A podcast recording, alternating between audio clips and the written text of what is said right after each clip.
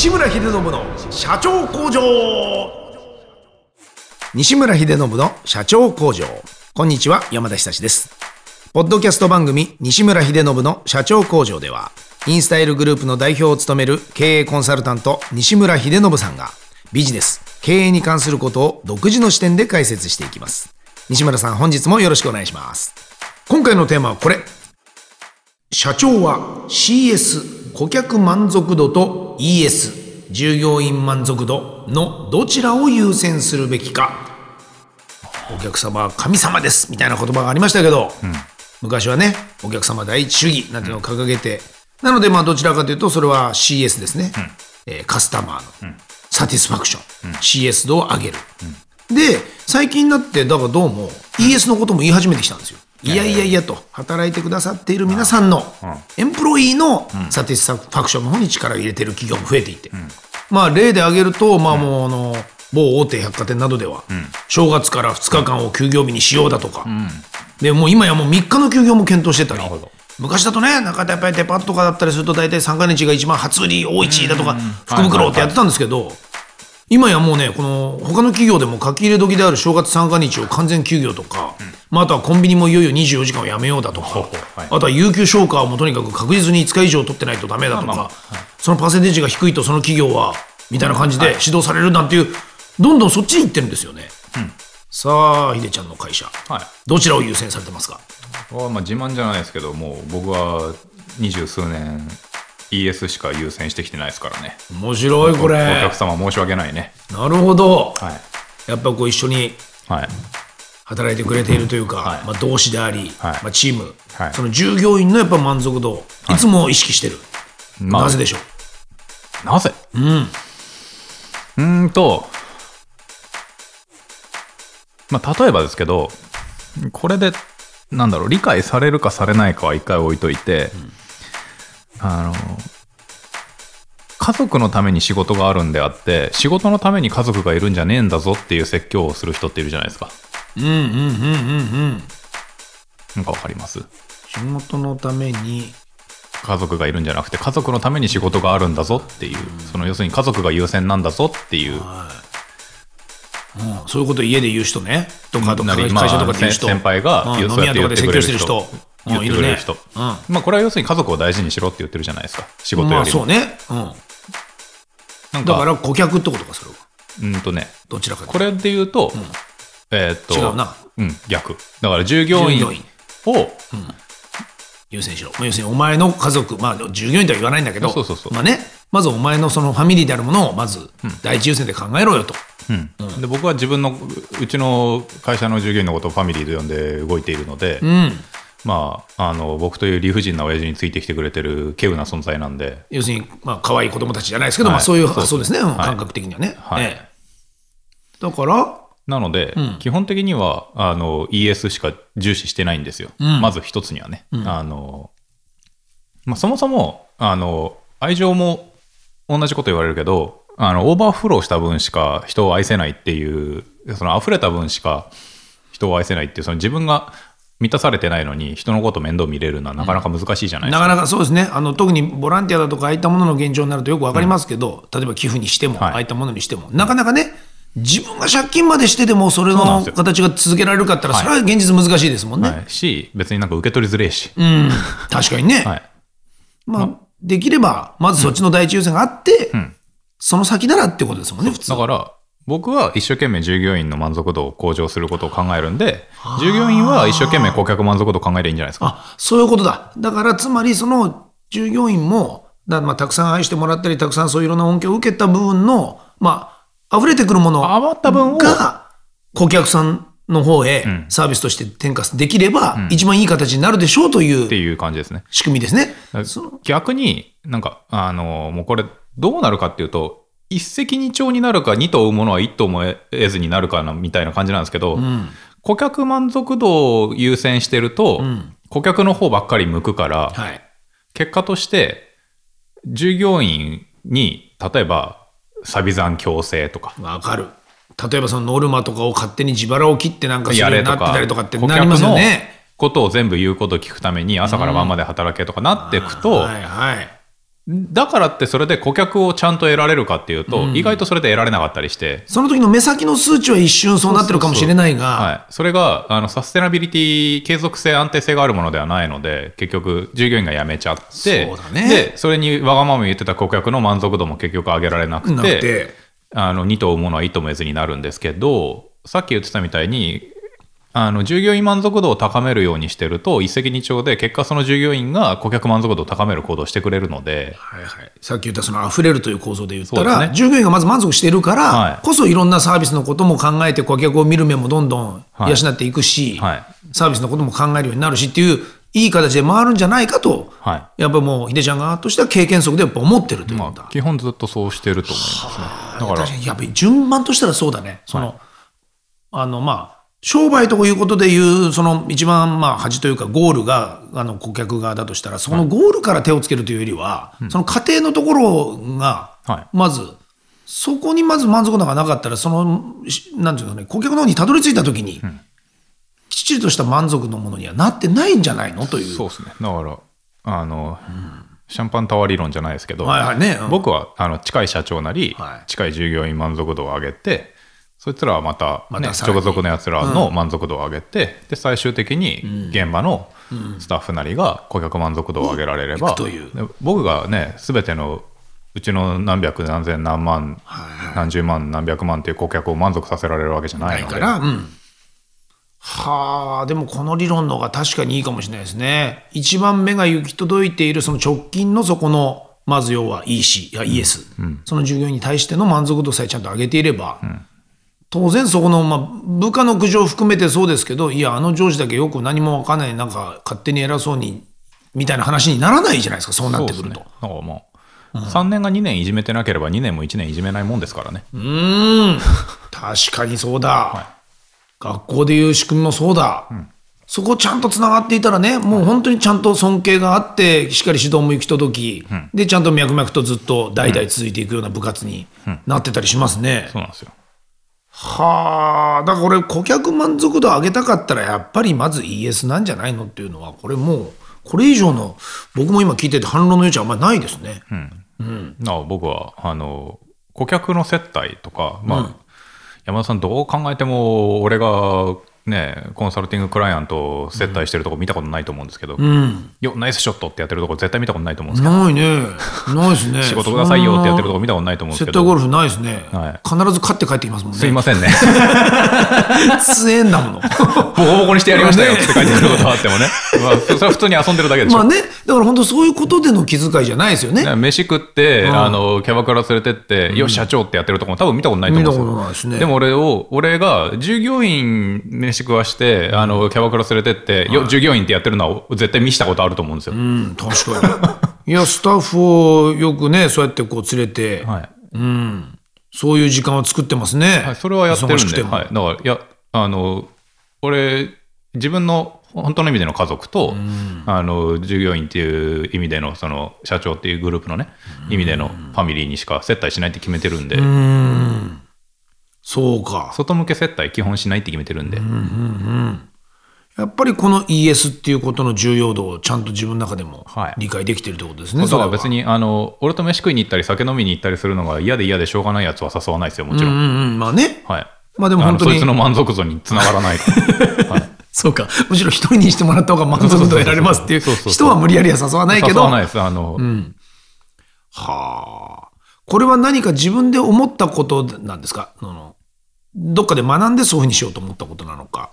うんいや自分で思ってるじゃないですかもう自然とそうなっていったってことですね。なんかのタイミングで、なんでだっけなあそうだ昔通販企業のあのそれこそカスタマーサポートセンターやってくれてるやつらに気に入らない客がいたらガチャ切りしていいって教えてたんですよおお危ないじゃないですか。ねえ普通だったらもう誠心誠意対応し、はい例えば勝手にガチャ切りしてたら社長から怒られますよ。お前何やってくれてんだと。はいガチャ切りしていいって言ってたんですよ理由はその時も同じこと言いましたけどごめんけど申し訳ないけど俺はお前らの方が大事だからあの顧客は乱暴な話広告費払ったらついてきてくれるけどお前らに同じ広告費払ってに二度出会えるとは思ってないからごめんけどなるほど。基本的には誠心誠意対応してほしいけど、まあね、もちろんね。全部がガチャ切りしろとは言わないけど、はいはいね理不尽なかお客さんに、あのへりくだって、んお願い申し上げてくすなめて、はいお付き合いしてもらわなくていいから、あの気に入らなかったら俺にエスカレーションするかガチャ切りしていいって教えてたんですよ。いや、すごい。それ言われたら頑張りますね。うん、まんまと頑張りやがった、あいつら。ねいやまんま取って言っちゃダメですよ。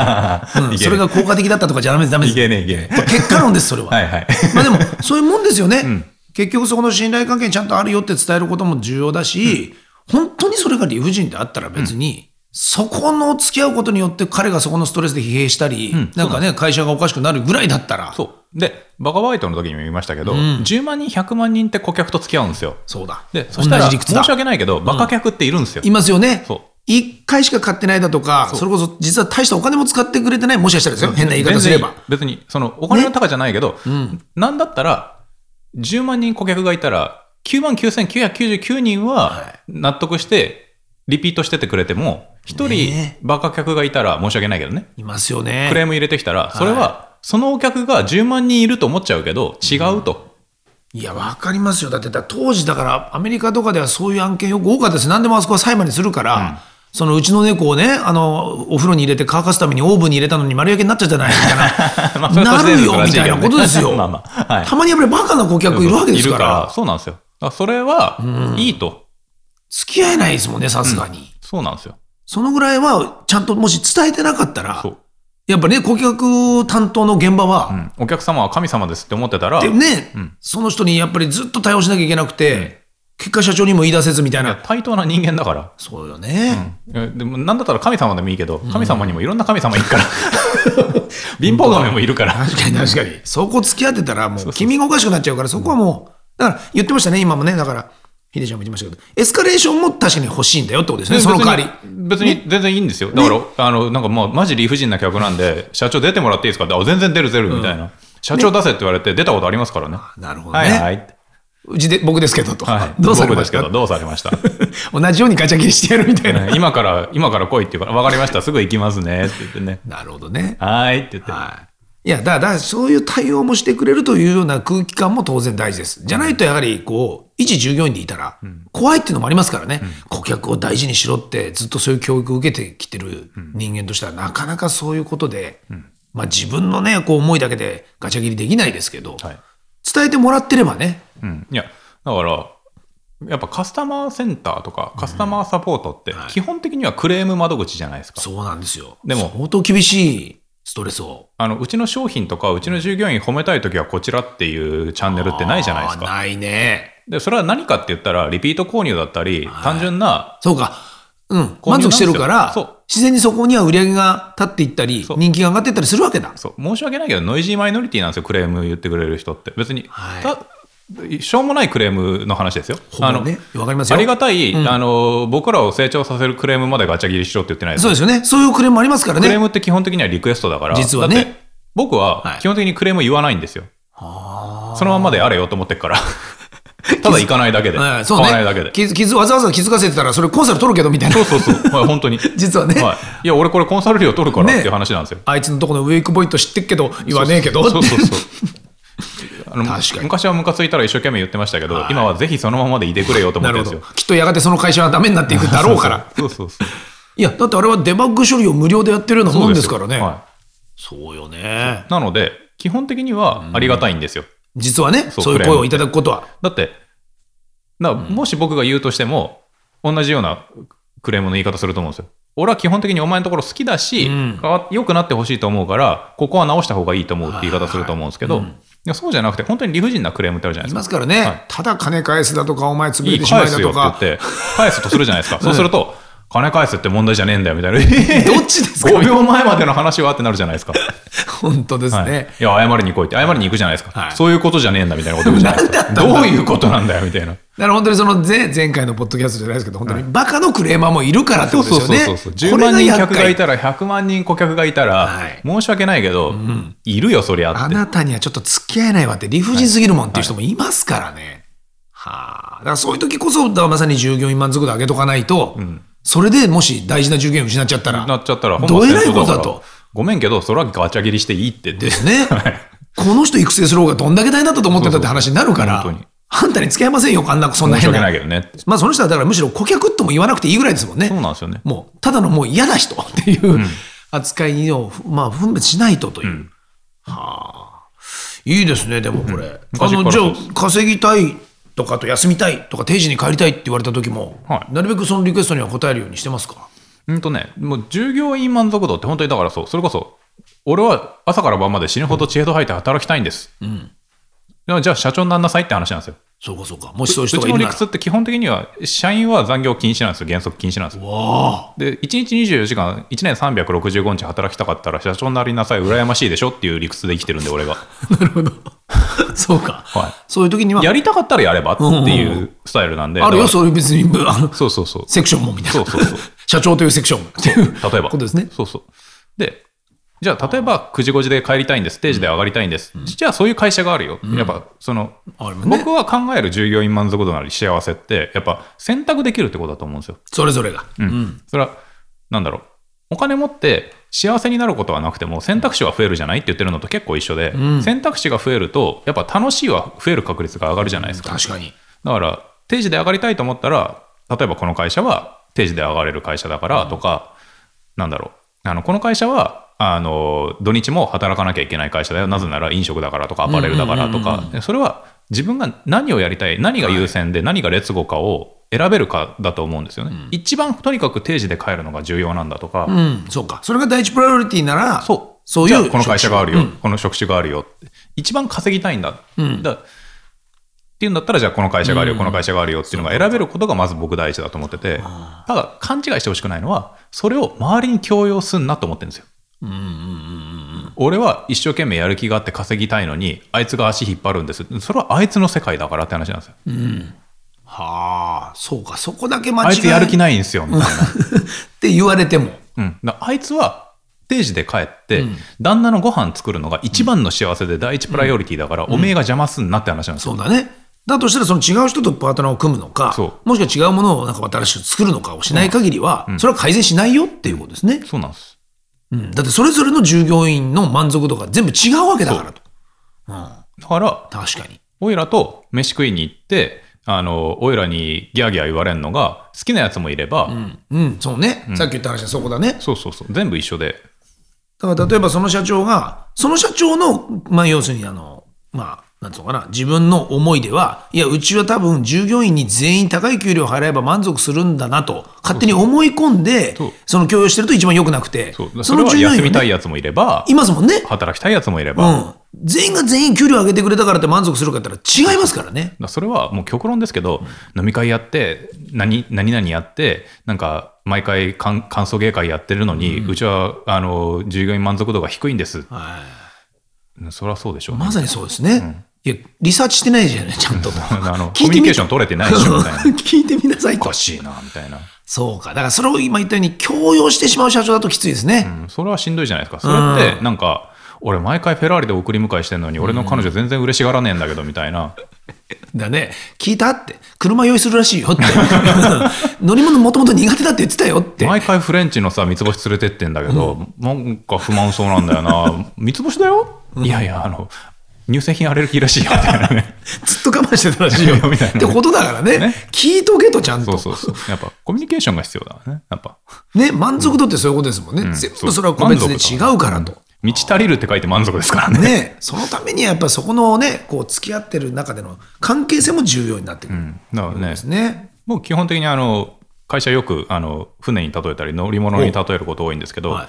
だその上でだからその選べるっていうのは、だから今僕は東京にいるけど沖縄行きたい人ってこの船は沖縄行くよ、でも聞いたよね。船だから、2ヶ月間。そうね。時間かかるよ。うん。じっくり行くからと、でも暖かいとこ行くよ、なのか、うん。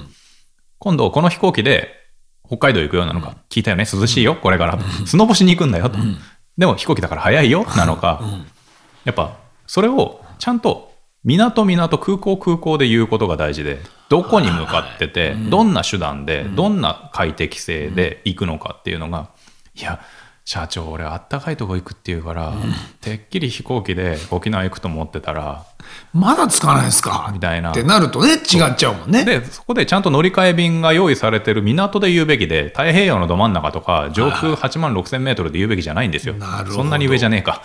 でも確かに。そうだ、はい。そこで言われてもね、はい。い、やだって引き返せないし降りれないし戻れないじゃんっていうのが一番トラブルのもとというか、そうなんですよ。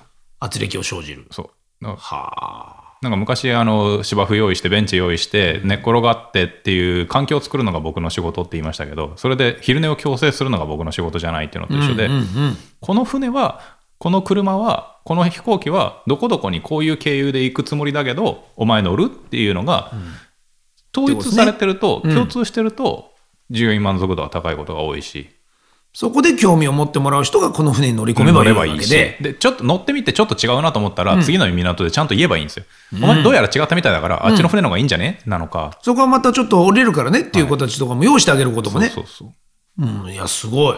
そうだ。それが分かってたら、船乗るわ。うん。乗りやすいし、ん。であと船の中でやること考えますもん。そう。僕は僕なりの楽園というかワンピースに向かって僕なりの後悔をしてるし、ね。やっぱそれがよしやいいんじゃないと思ったら、この船団に加わるなり、ですね。この船に乗ればいいし、はい。い、や気に食わねえなと思ったら、別にねその船にずっと乗る必要はないし。そうね、うん。それはいいね。その選択肢をちゃんと最初から教えてもらえてたら、うん。いいよ。だってだとしたらほらさっき言ったようにだったら酔い止めの薬用意する人もいるし そうなんですまあ僕ならじゃあ iPad 持ってネットフリックス見ながら10日間過ごすかもしれないしとか。そう。っていうことになっていくじゃない徐々に。そうなんですよそうすると前の次にしなきゃいけないこととかおのずと見えてくるから,、だからそこにもしそこにまあこれがビジネスとしたら顧客がいる場合に、今どういう形で顧客と付き合っておくことがいいのかみたいなことも従業員もそれぞれ考えるようになっていく、うん。結果仕組みとしてはね。そうなんですよね、で結果も言ったように従業員満足度上がってれば間違いなく多分これきっと顧客満足度も上がっていくでしょうね。そうなんですよね、まあ自然と。全然いいと思うんですけどね。繋がっていきますもんね。楽だと思うしね、ぜひ皆さんねこれちょっと起業家でありリーダーの方もお考えいただければと思いますねこれ。まずはやっぱりこう一緒にファミリーでねこうやっぱやってくれているというそのスタッフというか、従業員満足度 ES を上げることの方が結果的に CS が上がる近道だと、はい、目の前の社員の従業員のが何を求めてるか満足もさせられねえうちに見たこともない顧客の 満足をおめえはさせられんのかって正直思うんですよね。ですね。へシンプルですよね。ええ。えまあなんかそれこそ家族も幸せにできないうちになんちゃらもうみはい。たいなのと一緒で,、ですよね。うん、近い人も 満足させられなくてニーズオンツも分からなくて、お前見たことも会ったこともなんだったら世代もいろんな信頼関係も何もない顧客の満足度上げられんだなって話になってくるじゃないですか。もうそれはもうマジックでしかねえぞと 奇跡に近いぞっていう話ですねそうはい、これはもう今話を聞いていればもう答えは一つでした。はい。ぜひ皆さん、あのもう考え直してください。もう今から。ね ES からの CS です。分かってますね？座の次は字です。ES の次が CS ですみたいな。ちょっとまた逆になりましたけど、今度。英語の場合逆ですけどね。ES からの CS です。覚えたね。はい覚えた覚えた。ちょっと使ってみよう。西村秀信の社長工場。毎週1000万投資と題しまして情熱を持った起業家へエンジェル投資も行っております。詳細は第7回と第8回の放送をお聞きください。また番組への質問ご意見は社長工場のホームページ CEO-factory.com からお問い合わせください。西村さん本日もどうもありがとうございました。ありがとうございました。